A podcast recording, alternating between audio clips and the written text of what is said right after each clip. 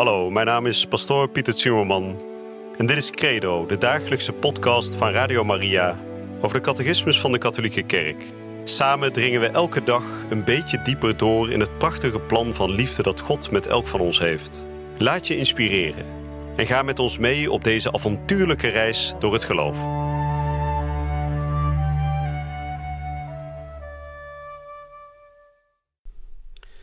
Vrienden, van harte welkom terug bij deze dagelijkse uitzending van Credo. Heel mooi dat we samen hier bij Radio Maria optrekken en dat we samen die rijke geloofschat van onze kerk onder de loep nemen. En misschien bent u de afgelopen dagen in de uitzending wel een beetje afgeschrokken door uh, het hoge theologische gehalte van wat de catechismus ons wil zeggen. We hebben de afgelopen dagen gesproken over de heilige drie-eenheid. En zoals ik een paar dagen terug al aankondigde, dit is niet het makkelijkste thema van ons geloof. Maar ik heb vandaag goed nieuws. We gaan dit thema namelijk vandaag afronden en daarna wordt alles weer iets makkelijker. Ik moet eerlijk zeggen, het is wel een prachtig thema uiteraard. De drie-ene God, het fundament van ons hele geloof. En ik zat nog te denken aan een hele mooie vergelijking die ik hoorde over hoe je nou pre precies het beste kunt uitleggen wat die drie-eenheid is. Want als we spreken over de drie-eenheid, dan weten we dat we het niet over drie goden hebben. We hebben het maar over één God. Maar steeds als we over één van die drie personen spreken, dus de Vader, de Zoon of de Heilige Geest, is dat wel de volledige God. En we hebben er al over gesproken dat in de Vader ook de Zoon en de Geest aanwezig zijn. En dat op het moment dat je de Zoon noemt, dat je automatisch ook de Vader en de Geest noemt. En dat ook in de Heilige Geest, God, de Heilige Geest, die volle eenheid van de Vader en de Zoon aanwezig is. Dus één God, drie personen. En die drie personen zijn ook niet hetzelfde, die zijn onderscheiden. En een hele mooie vergelijking om dat een beetje duidelijk te maken is de vergelijking met licht. Als je kijkt naar licht, hè, u weet, wit licht bestaat uit alle kleuren van het hele spectrum samen. En u weet dat um, al die kleuren een eigen frequentie hebben dus al die kleuren van dat spectrum, rood, oranje, geel, groen, blauw, etc., die hebben allemaal hun eigen trillingssnelheid. En op het moment dat je naar rood kijkt, dan heb je bijvoorbeeld een lagere frequentie, een lagere trillingssnelheid dan bijvoorbeeld een kleur als groen. En zo zou je kunnen, um, een beetje inzichtelijk kunnen maken hoe dat nou precies zit met die, met die uh, drie-eenheid. De drie-eenheid, de essentie is gelijk. De substantie, zoals we dat met een moeilijk woord noemen, is gelijk van al die drie personen. Dus het is, in alle drie de gevallen hebben we het over dezelfde God. En je zou kunnen zeggen dat is met licht ook zo. Op het moment dat we het over groen licht hebben of we hebben het over rood licht, het is allebei licht. Dus in, in die zin is de essentie van het groene en het rode licht hetzelfde. Alleen de trillingssnelheid is anders. En die vergelijking die zou je dus eigenlijk ook voor de drie-eenheid kunnen laten opgaan. In de drie-eenheid hebben die drie personen elk hun eigen kleur, zoals ook de kleuren uit een spectrum een eigen kleur zijn. En we weten rood is niet hetzelfde als geel en geel is ook niet hetzelfde als groen, maar toch hebben ze alle drie dezelfde essentie. Ze zijn namelijk alle drie licht. En als je die drie combineert, of als je alle kleuren combineert van het spectrum, dan heb je het witte licht. Ik vind dat eigenlijk wel een hele mooie vergelijking.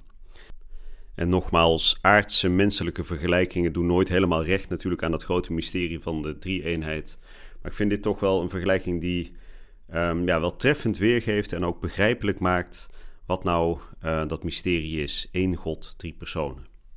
Nou, we zijn vandaag aangekomen bij het stukje in het kort. Dat betekent dat we in het kort weer even gaan samenvatten wat we de afgelopen uitzendingen hebben gehoord. En ik zal vandaag gaan behandelen de nummers 261 tot en met 267, waarin dus even een samenvatting wordt gegeven van dat grote geloofsdogma van de drie ene God. En we zullen zoals gebruikelijk weer beginnen met gebed. In de naam van de Vader en de Zoon en de Heilige Geest. Amen. Heer God, in het credo bidden we dat uw Zoon Jezus Christus is God uit God en licht uit licht, ware God uit ware God. We geloven dat uw Zoon is voortgekomen uit u. En uit die liefdevolle eenheid die u samen met uw Zoon vormt, ontvangen wij de Heilige Geest. Vader, Zoon en Heilige Geest, drie maar toch één, in de kerk, één in ons leven, één in ons hart. Heilige Drie-eenheid, neem bezit van ons leven. Maak dat we steeds uw wil doen. En maak dat we mogen doordringen in de liefde die er heerst tussen u en de mensheid. Amen. En ik lees voor de nummers 261 tot en met 267 in het kort. Het mysterie van de Allerheiligste Drie-eenheid is het centrale mysterie van het christelijk geloof en leven. God alleen kan ons de kennis ervan geven door zich te openbaren als Vader, Zoon en Heilige Geest. De menswording van de Zoon van God openbaart dat God de eeuwige Vader is en dat de Zoon één in wezen met de Vader is. Dat wil zeggen dat Hij in Hem en met Hem dezelfde ene God is.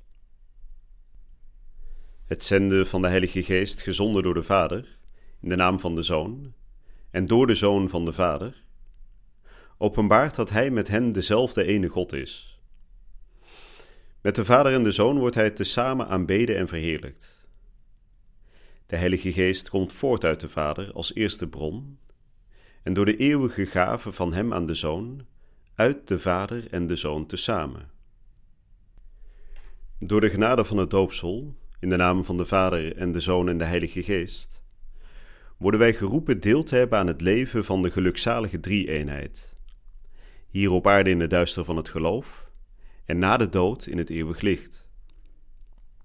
Het katholieke geloof bestaat hierin: dat wij één God vereren in de drie-eenheid en de drie-eenheid in de eenheid, zonder de personen te verwarren en zonder de substantie te scheiden.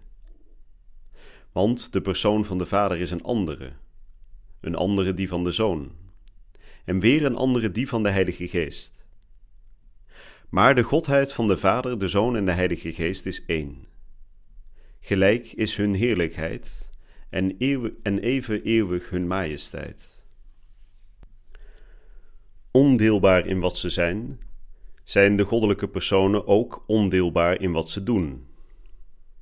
Maar in het ene goddelijke handelen toont iedere persoon wat in de drie-eenheid aan hem eigen is, vooral in de goddelijke zending van de menswording van de Zoon en in de gave van de Heilige Geest. Nou, dat waren de nummers 261 tot en met 267.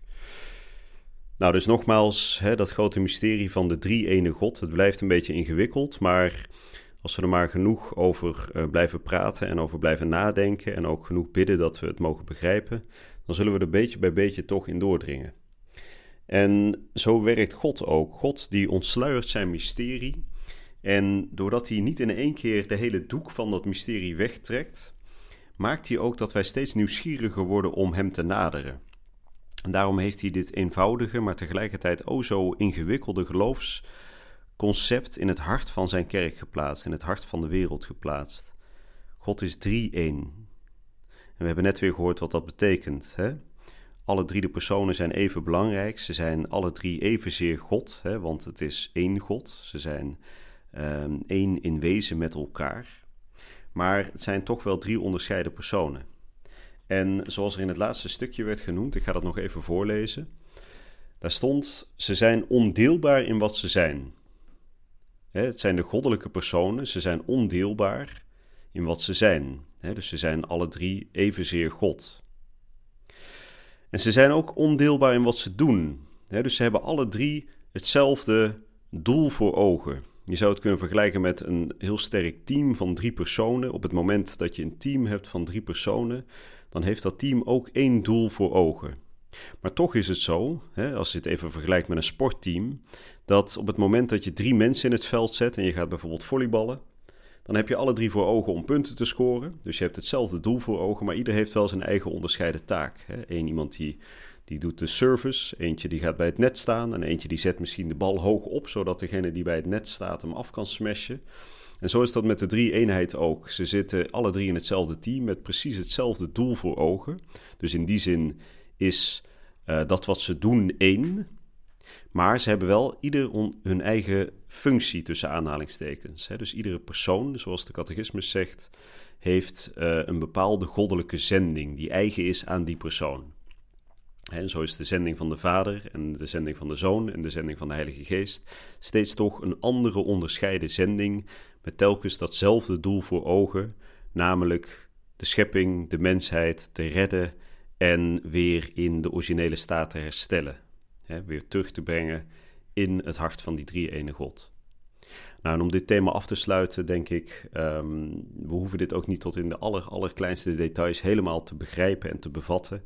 Wat we er vooral van mee moeten nemen is dat het feit dat God drie personen is in één wezen, dat dat vooral betekent dat er openheid is. Kijk, als God alleen maar één was en één persoon, dan was hij ook onaanraakbaar. Dan zat hij op een hoge troon in de hemel, maar dan hadden we hem niet kunnen aanspreken. Maar het feit dat hij juist gemeenschap is van personen, als het ware een soort goddelijk gezin, maakt dat hij ook openklapt, open gaat.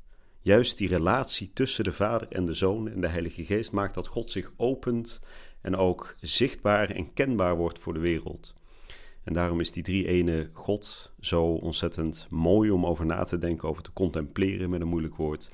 Omdat Hij degene is die zijn innerlijke liefde tussen de Vader, de Zoon en de Heilige Geest met ons wil delen. Ik wens u nog een hele mooie, gezegende dag toe. En ik hoop u bij de volgende uitzending weer te ontmoeten hier bij Radio Maria.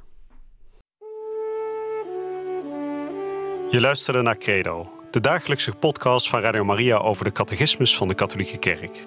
Credo is iedere werkdag te beluisteren op Radio Maria. Maar je kunt de afleveringen ook in je eigen tempo terugluisteren op onze website, in de app of op Spotify en de andere platforms. Via de website radiomaria.nl vind je dagelijks de link om de bijbehorende teksten uit de catechismus mee of terug te lezen. We zijn erg dankbaar voor alle giften die wij mogen ontvangen. Daardoor kunnen we ons goede werk blijven doen. Draag je ook bij aan deze missie?